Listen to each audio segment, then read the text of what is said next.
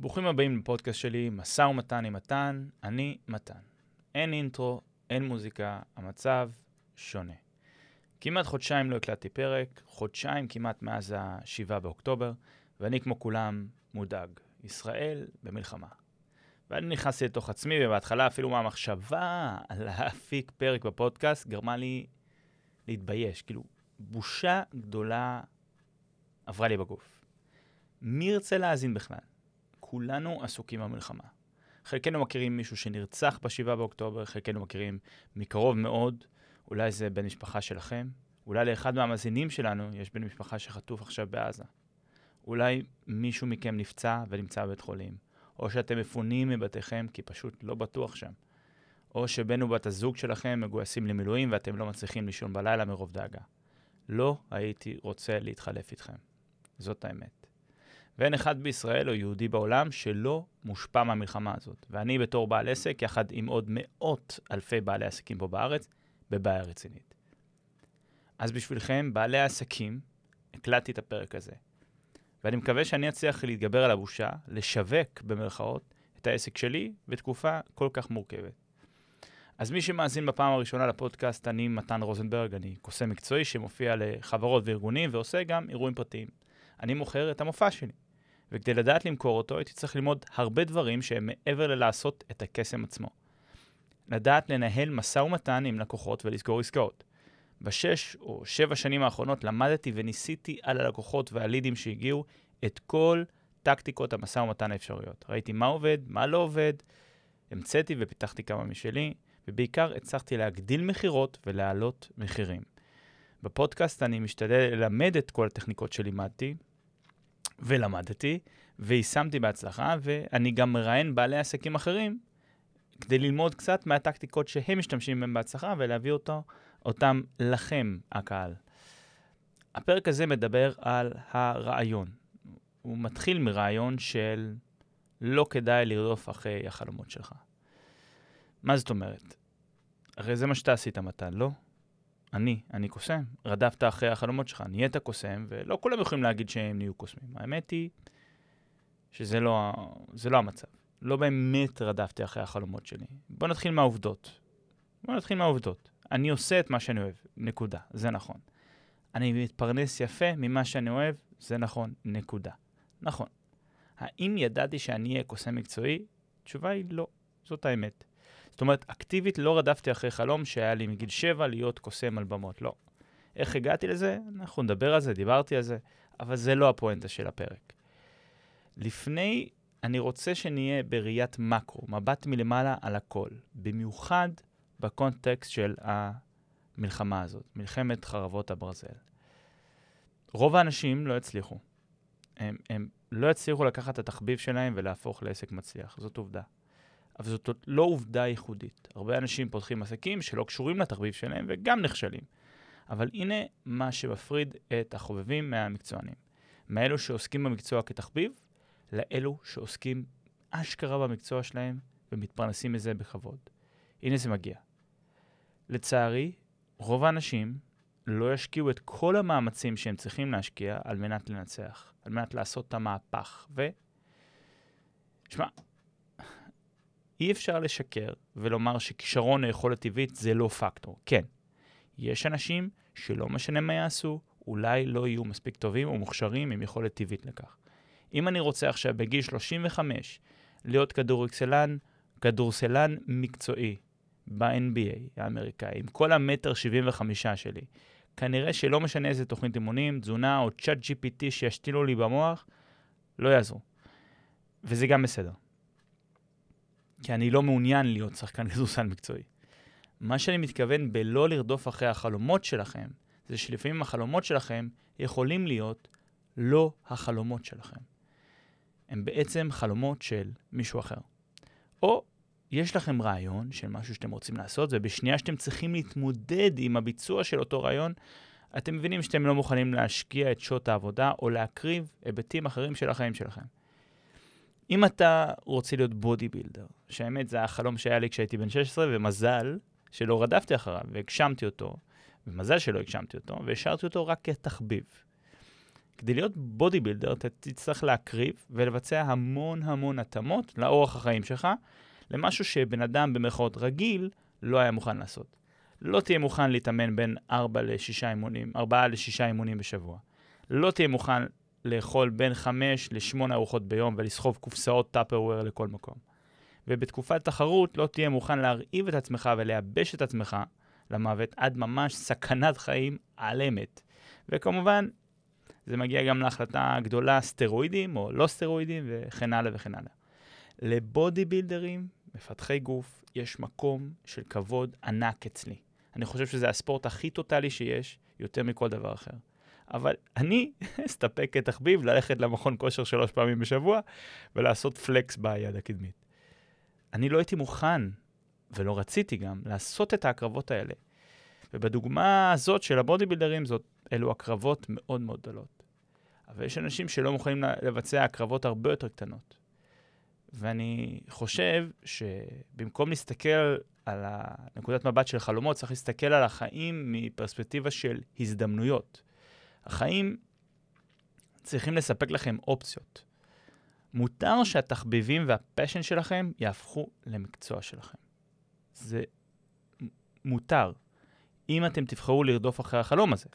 אבל לפעמים גם המקצועות הסטנדרטיים, נקרא לזה במרכאות, הם בסדר גמור. להיות מתכנת בהייטק, להיות מנהלת משאבי אנוש, להיות רופא, להיות עורכת דין, מהנדסת, אינסטלטור, נגר, ושהתחביב יישאר רק זה, התחביב שלך.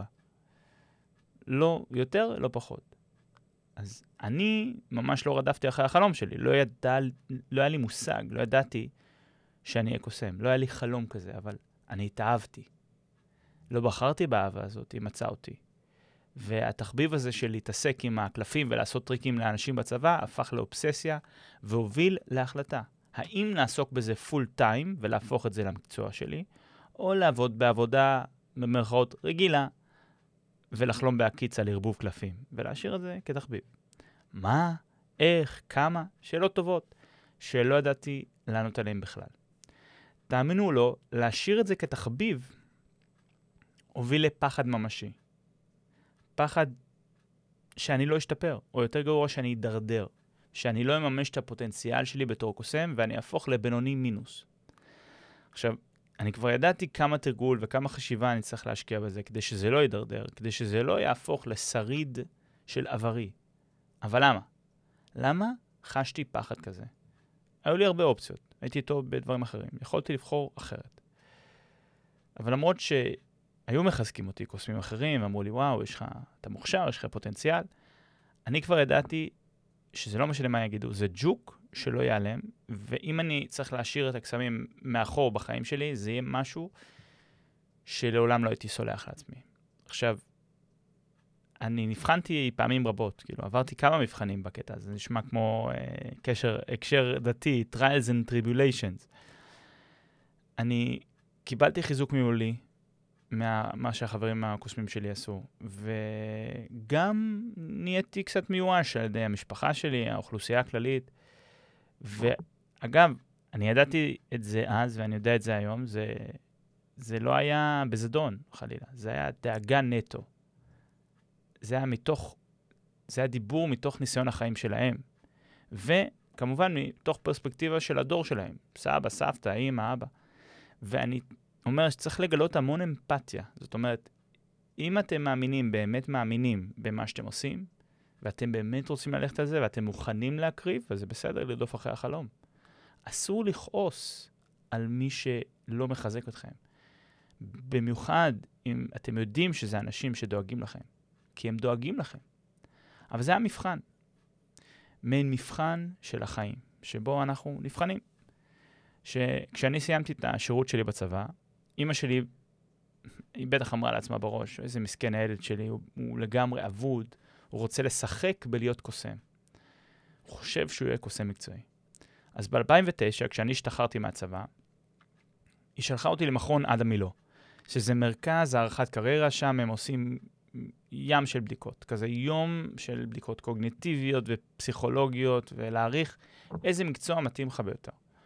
ואתה אמור להאמין, במרכאות, למומחים, וללכת לפי ההמלצות שלהם. אז עשיתי בדיוק את זה. הלכתי לפי ההמלצות שלהם. זה היה מבחן. באותו יום במכון אדם מילוא, הפסיכולוגית ברעיון הסופי, לפני שאתה משתחרר הביתה כביכול, היא אמרה לי, כדאי לך ללמוד משפטים ולהיות עורך דין. אז הייתי משוכנע שמה שהיא אומרת זה נכון, שאני אוכל לשמור על קסמים כתחביב. הייתי בן 21 אז. ומיד עשיתי את כל מה שהייתי צריך לעשות כדי להתקבל לבתי ספר למשפטים. בחנתי כמה אצטרך להוציא בפסיכומטרי ובאיזה אוניברסיטה, והייתה לי פתאום מוטיבציה, היה לי רוח. כן, אני אהיה עורך דין. באמצע תקופת ההכנה בקורס פסיכומטרי של אה, יואל גבע, תפסתי את עצמי ואמרתי, בן אדם, מה, מה לעזאזל אתה עושה? אתה לא רוצה להיות עורך דין. אז באמת, מה אני, מה פתאום אני עורך דין? אני לא רוצה לעבור ארבע שנים של לימודי משפטים, ואז התמחות של שלוש שנים למה? כבר טעמתי בעצם מה זה לעשות כסף אמיתי. למרות שלא באופן קבוע, וזה בדיוק ההבדל בין כסף מהיר לפרנסה קבועה. אבל המוח שלי כבר היה מלא באפשרויות. כאילו ראיתי איך זה יכול לעבוד עבורי. אני עושה הופעה אחת, וזה יכול להיות כמעט כמו משכורת חודש של מתמחה צעיר במשרד עורכי דין. כן, אני יודע, הרבה כסף. זה לא מובן מאליו. קצת לפני הפסיכומטרי, התחלתי לעבוד כברמן בתל אביב, ונכנסה איזו תיירת אוסטרלית לבר. We hit it off, כמו שאומרים, uh, התחלנו לצאת, והיא חזרה לאוסטרליה. וכשהיא חזרה לאוסטרליה החלטתי, אין לי מה להפסיד, יש לי קצת כסף בבנק, מהצבא, מהזה, ואולי כדאי שארכוש כרטיס טיסה ואבקר אותה. אז נחתתי באוסטרליה, היא אספה אותי מהשדה. אוסטרליה הייתה מדהימה, אבל הקשר שלי ושל האוסטרלית לא כל כך. הוא לא החזיק מעמד, זה לא עבד, וזה בסדר. אבל נשארתי באוסטרליה. המשכתי לעשות קסמים. מדי פעם הייתה לי הופעה בתשלום, והמשכתי לקבל חיזוק מהסביבה שאני טוב. הייתי קוסם טוב עם המון פוטנציאל. ה day job שלי באוסטרליה הייתה כברמן, שזה בעצם night job. למרות שהם מתחילים שם לשתות כבר מ-11 בבוקר, ונהניתי. נהניתי מאוד. הייתי בחור בן 22 שגומע את העולם, אבל שכחתי, שכחתי את החלומות שלי. ומחשבות על העתיד היו רק בפאוזה שם. לא ב stop מלא, אבל פתאום שכחתי. בסוף השנה נגמרה לי הוויזת עבודה. וקווין, הבעלים של אותו בר שבו עבדתי, אמר לי, אני רוצה שתנהל את הברים שלי, היה לו כמה ברים, רשת. אה, הוא אמר לי, אני סומך עליך, ואני רואה בך משהו שאני לא רואה באחרים כאן. אני אשיג לך ויזת סטודנט, ואני אממן לך את הלימודים. תחזור לארץ, תבקר את המשפחה שלך. הוא אמר לי, תגיד מה אתה מחליט כשאתה שם בישראל, take it easy. הייתי מאוד מוחמא.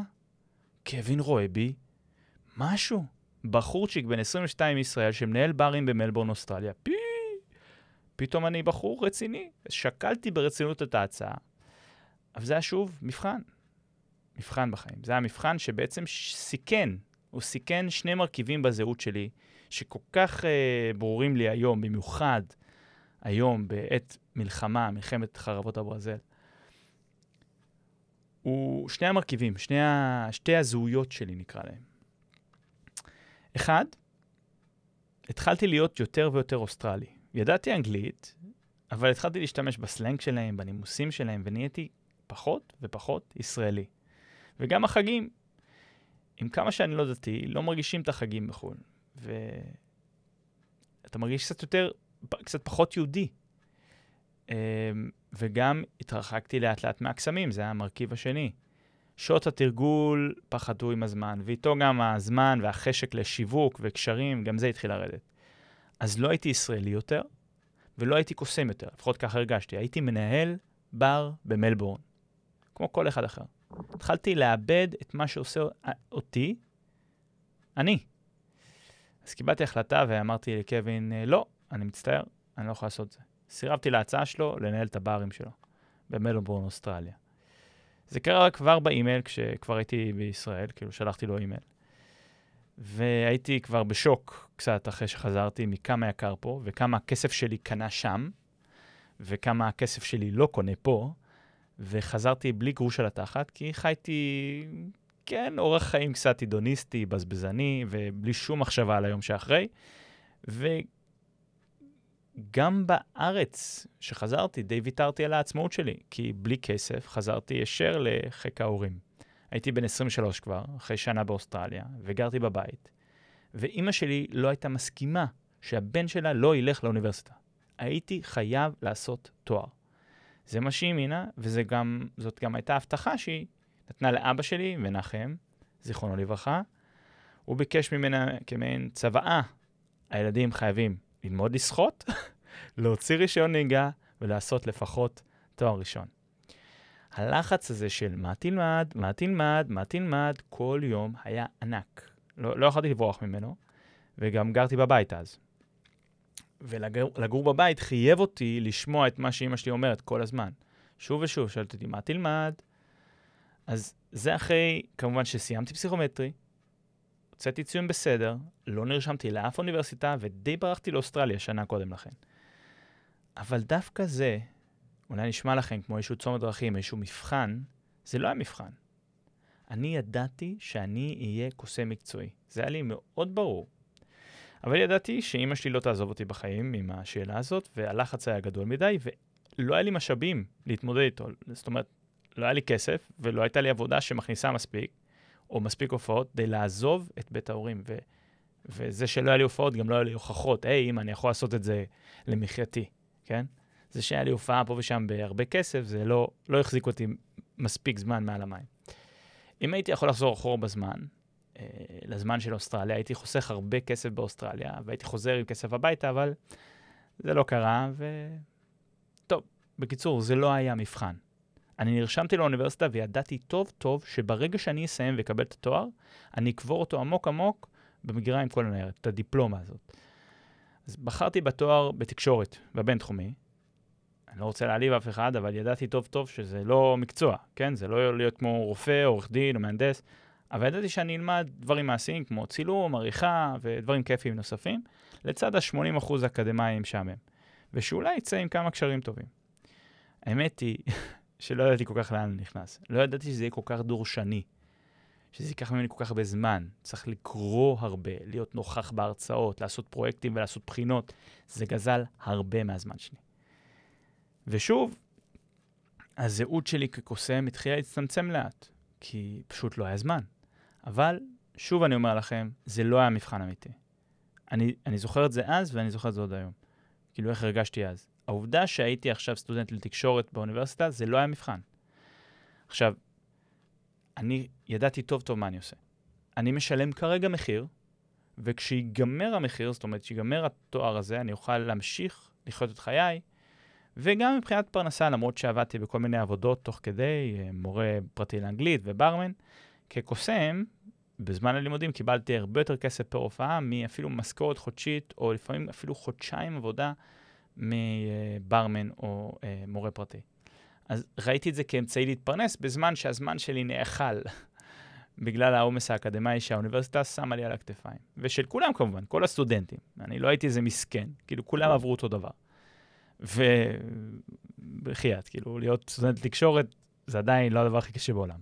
Uh, אני בטוח שלהנדסה או לרפואה או למשפטים זה הרבה הרבה הרבה יותר קשה. והעובדה שלא היה לי כסף בבנק ושאני צריך להתחיל לצבור את הכסף הזה כדי גם לעוף מהבית, כי הייתי גר בבית והייתה חסרה לי העצמאות הזאת שהרגשתי כשהייתי באוסטרליה על גג העולם. אז לסגור הופעות מקסמים הפך להיות בעצם מפתח לחופש שלי, וזה נתן לי את הבהירות להבין שאני לא במבחן, גם אז. זאת הייתה שגרת לימודים. שגרה שידעתי גם אז שהיא רק זמנית. עכשיו, היה לי עוד מבחן. בשנת 2014, זו הייתה השנה האחרונה שלי באוניברסיטה, התחלתי לצאת עם בחורה, והקשר הזה עשה לי לא טוב. Uh, הוא גמר לי את איכות החיים, ברסמי. עכשיו, בכל מקרה, היא הייתה בחורה מאוד מוכשרת, והייתה ואני אומר את זה ברצינות, והייתה טובה במיוחד בהרבה מאוד דברים. וגם, זאת אומרת, זה גורם לך לקחת את דעתה יותר ברצינות, זה מה שאני מתכוון. Uh, וגם היא באה ממשפחה עשירה מאוד, עם אבא שהדעה שלו חייבת להישמע ולהתבצע. ואני, כהחבר שלה, קיבלתי את הדעה שלו בעקיפין דרכה. אני זוכר טוב טוב את השיחה שהיא עשתה לי, נסענו לבילוי בערב, והיא פותחת כדרך אגב, שהיא דיברה עם אבא שלה, ושהוא אמר לה, מתן קוסם, אולי זה לא רעיון כל כך טוב להיות קוסם מקצועי. זאת אומרת, אולי הוא לא צריך לעבוד בזה. אולי כדאי שהוא ימצא עבודה אחרת או דרך אחרת להתפרנס. היא מסיימת את הסיפור של מה שאבא שלה אמר, ואז היא הורידה את המכה האחרונה ואמרה לי, ואני גם מסכימה איתו. נותרתי מופתע, ובגלל טיב הקשר בינינו, שהיה רעיל במיוחד, אבל גם תלותי במיוחד, וממש לא מודל למערכת יחסים בריאה, לא הצלחתי לחשוב בבהירות. ואפילו הצלחתי להגיע לאיזושהי נקודה בראש שלי שאולי יש משהו במה שהיא אומרת, אולי אני לא צריך להיות קוסם מקצועי. זה היה, ה... נקרא לזה המבחן השני בעצם.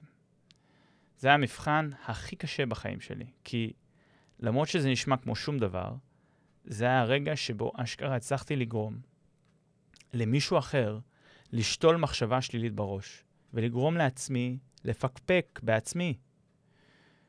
כל זאת בלי הוכחות.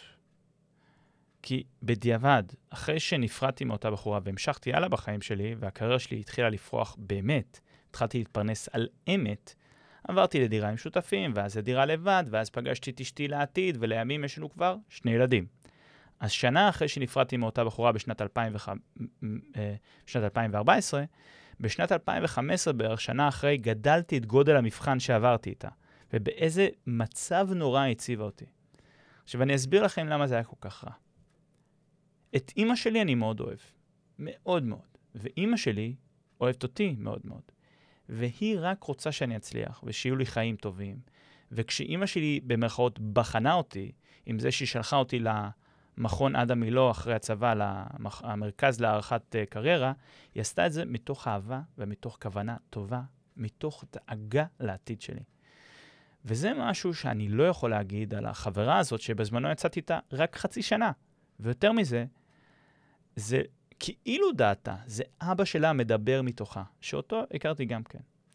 ואני לא יודע כמה כוונות טובות היו לו או לה כלפיי. אבל זה לא משנה, זה היה מבחן. וזה היה מבחן קשה, כי באותו זמן, כדי לשמור על הקשר שלי איתה, לשמור עליה, הייתי מוכן להיכנע ולוותר על הזהות הכי חשובה שלי, הקוסם. עכשיו, אני לא רק הקוסם בגלל האהבה שלי לקסמים, אלא בגלל החופש שזה נותן לי, הפרנסה, העצמאות, היעדר הבוס. תודה לאלוהים שסיימתי את הקשר הזה עם הבחורה ההיא. והמשכתי הלאה עם החיים שלי, והמשכתי לעבוד על קריירת הקסמים שלי. אבל אני לעולם לא אשכח את המבחן הזה. ב-2020 כולנו נבחנו. 8 מיליארד איש נבחנו. עברנו מבחן גדול עם הקורונה. במרץ 2020 אני נשוי עם תינוק בן חמישה חודשים, והלוח שנה שלי נקי מאירועים. האירועים נמחקו אחד אחרי השני. אתם בטח זוכרים את זה. היומן שלכם התרוקן, ההזמנות שלכם בוטלו. אצלי, עם כל האירועים שבוטלו, הלכה לי כל ההכנסה העתידית. לא רק שנותרתי בלי כסף שנכנס, נותרתי גם עם חובות, מיסים, מע"מ, ביטוח לאומי, וכל החברות, החברות שהיו אמורות לשלם לי בשוטף פלוס, שוטף פלוס חפש את החברים שלך, פתאום הפסיקו לנו את הטלפונים ונעלמו. זה היה מבחן. מבחן שכל העולם עבר. הרבה קרסו, הרבה עברו לעשות משהו אחר, החליפו עסק, עברו להיות uh, שכירים, אבל אני החזקתי מעמד. הצלחתי להתמקד בעשיית הופעות בזום. וזה יצא ככה שלא רק ששרדתי את שנת 2020, אלא גם פרחתי ובאופן ממשי הרווחתי יותר כסף מאשר ב-2019. היה לי גם מזל. מזל שלא לקחתי את העבודה ההיא של מנהל בר באוסטרליה בשנת 2011, כי מה שהאוסטרליה ממוצע עבר במהלך שנת 2020, 2021 ואפילו 2022, זה לא פחות ממטורף. הם היו תקועים בבתים חודשים ארוכים, הרבה מעבר לכל סגר סטנדרטי שהיה פה בארץ. איזה מזל שלא הקשבתי לחברה לשעבר משנת 2014, ועברתי את המבחן. איזה מזל שלא ויתרתי בשנת הקורונה ב-2020. והנה, הגענו עד היום. אנחנו בשנת 2013, וזאת רשמית, מבחינת המספרים, השנה הכי גרועה, הכי גרועה בקריירה שלי מבחינה כלכלית. כן, השנה הכי גרועה בשמונה שנים רצופות, כולל קורונה. היו לי כמה ניצחונות במהלך 2013, סגרתי כמה עסקאות גדולות, היו לי כמה חודשים מעולים, הופעתי הרבה בחו"ל, אבל עם האווירה הפוליטית הלא יציבה באוויר במהלך התשעה חודשים שקדמו למלחמה, ואז עם המסמר האחרון בארון, אירועי ה-7 באוקטובר, הטבח. אנחנו במלחמה, ובעת ההקלטה הזאת, אה, לקראת סוף נובמבר 2023, אנחנו כבר קרקעית בעומק עזה, עם עשרות נופלים מחיילינו, אלפי פצועים, 1,500 נרצחים ולמעלה מ-240 חטופים. אולי זה עוד מבחן, המבחן הקשה מכולם, מבחן שבחיים לא עברתי. כל ימי חיי. כולנו. אין מישהו שלא נפגע מזה, בין אם זה בן משפחה שלו שנרצח, נחטף, הוא או היא עצמם משרתים במילואים ומסכנים את חייהם כדי להגן עלינו, בין אם הוא פונה מהבית שלו והוא לא יודע מתי הוא יחזור, וכן, בין אם הוא איבד את פרנסתו בבת אחת, כי אין שוק, אין קונים או אין עסק שיוכל להמשיך לתפקד. זה מבחן על אמת, אבל בחיים שלי לא הייתי כל כך בטוח במשהו כמו עכשיו. את המבחן הזה אנחנו חייבים לעבור. אין לנו ברירה אחרת. ולמרות שהפודקאסט הזה נקרא משא ומתן עם מתן, ואני מתן, אין פה משא ומתן. זה flight או fight, אין freeze, רק קדימה. שתי הזהויות שלי שוב במבחן. אחת במבחן של ההחלטה, והשנייה על החיים או על המוות. עם כל המוות, החורבן והאי-ודאות הכלכלית שהמלחמה הזאת הביאה איתה, אנחנו כרגע בנובמבר, חודש וקצת אחרי תחילת המלחמה הנוראית והמאוד נחוצה הזאת, שנפלה עלינו בהפתעה, ואנחנו חייבים לנצח. ובינתיים בעסק שלי אני קוסם, שמוכר אירועים, והאירועים מתבטלים, זה ברור. אנשים בשוק, באבל, מגורשים מבתיהם, משרתים בסדיר, בקבע ומילואים, ומסכנים את חייהם בשבילנו. וגם דואגים לילדים שלהם, שחלקם נותרו בלי מסגרות. איך מישהו יזמין אותי להופיע באירוע שלו? זה נשמע כמו השאלה הכי אנוכית בעולם. שאלה אנוכית. הכי אנוכית בעולם. יותר מ-1,400, 1,500 נרצחו באכזרות ביום אחד. 240 נחטפו, גברים, נשים, ילדים, תינוקות וקשישים. מעל 400 אלף אנשים לא יכולים לחיות בבתים שלהם, ונאלצים לנדוד ממקום למקום. ואתה שואל, מתן, איך מישהו יזמין אותך להופעה? כן, זאת שאלה אנוכית, וזה מבחן. יש לי אלמנט נוסף של זהות שלא ציינתי. זה כבר לא רק מאבק בזהות שלי כקוסם או כישראלי, הזהויות האלה כבר ברורות לי, והתחזקתי כבר מהניסיון עבר, מהמבחנים שעברתי. מאימא שלי, מקווין, הבעלים של הבר באוסטרליה, מהחברה לשעבר ומהקורונה. ועכשיו אני נבחן מהמלחמה הזאת. אני פה גם נלחם על הזהות שלי כאיש משפחה. אני מבין שאין לי ברירה, אני אבא, לשני ילדים קטנים והמפרנס העיקרי של הבית. איך מישהו יזמין אותי? זאת שאלה שקשורה גם לאיך אני מפרנס את המשפחה שלי, איך אני משלם שכירות, איך אני דואג לכל הצרכים הכלכליים שלנו. והתשובה היא ברורה. הקסמים שירתו אותי היטב בעבר, טרם אכזבו אותי. טרם ראיתי משהו שאומר שאני לא אוכל להתפרנס מקסמים. האם זה ימשיך לשרת אותי גם במצב הזה? האם זה מבחן נוסף? אולי כדאי לוותר על החלום, לוותר על קריירת הקוסמות שלי, להתחיל לעבוד בבנק או בהייטק? האם אני אצליח להמשיך לפרנס את משפחתי מקסמים? האם אנחנו, כולנו, כל בעלי העסקים, אני מדבר אליכם, נצליח להתפרנס בארץ בתקופה הזאת? כמו שאני לא נשארתי באוסטרליה, מחשש שאני לא אהיה ישראלי יותר, ושאני מאבד את הזהות הישראלית שלי והזהות היהודית שלי, המלחמה הזאת, מלחמת חרבות הברזל שפרצה ב-7 באוקטובר, בשבת הארורה הזאת, הזכירה לי טוב טוב איזו החלטה טובה אני קיבלתי. יום או יומיים אחרי הטבח, אני רואה בחדשות הפגנות במרכז העיר סידני שבאוסטרליה, הפגנת פרו-חמאס, שבה שרים לשלוח את היהודים לתאי הגזים, או באנגלית כל אחת, guess the Jews. זה ברור שאין לי ואין לנו מקום אחר מלבד ישראל. ובתור בעל עסק, אבא ומפרנס, לפעמים קשה להאמין בלי כמה חיזוקים. הנה מה שהתחזקתי ממנו בתקופה הזאת. הזמינו ממני ארבע הופעות בזום במחיר מלא. המבחן שלי, שעברתי בתקופת הקורונה ב-2020, והכישורים שרכשתי כדי ללמוד איך לעשות מופע בזום, ולעשות את הפיבט הזה, שירתו אותי היטב. במיוחד עכשיו, בזמן שאני הכי צריך אותם.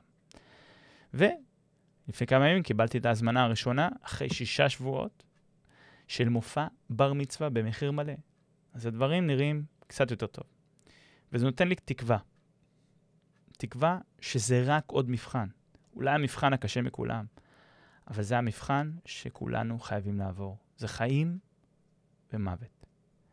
כי בחוץ שונאים יהודים, ועל הגבול שלנו רוצים לרצוח יהודים. זה הזמן שלכם, במיוחד אם אתם בעלי עסקים. אם אתם יכולים לעזור לבעל עסק אחר, בין אם אתם קונים את המוצרים שלו, יכולים לעזור לו פיזית, בין אם זה אשכרה עזרה בחנות שלו, אה, לעזור לו בפייסבוק, לעזור לו אה, בכתיבת פוסטים, התנדבות בחקלאות אם יש לו איזה שדה, או אפילו רק לייק או share לפוסט שלו בפייסבוק. אולי גם הוא או היא יקבלו את החיזוקים שהם כל כך צריכים להמשיך להאמין ביכולת שלהם לפרנס את עצמם ואת משפחתם. וזה כל כך חשוב. אל תפסיקו להאמין. זה מבחן, ואנחנו נעבור אותו. עם ישראל חי.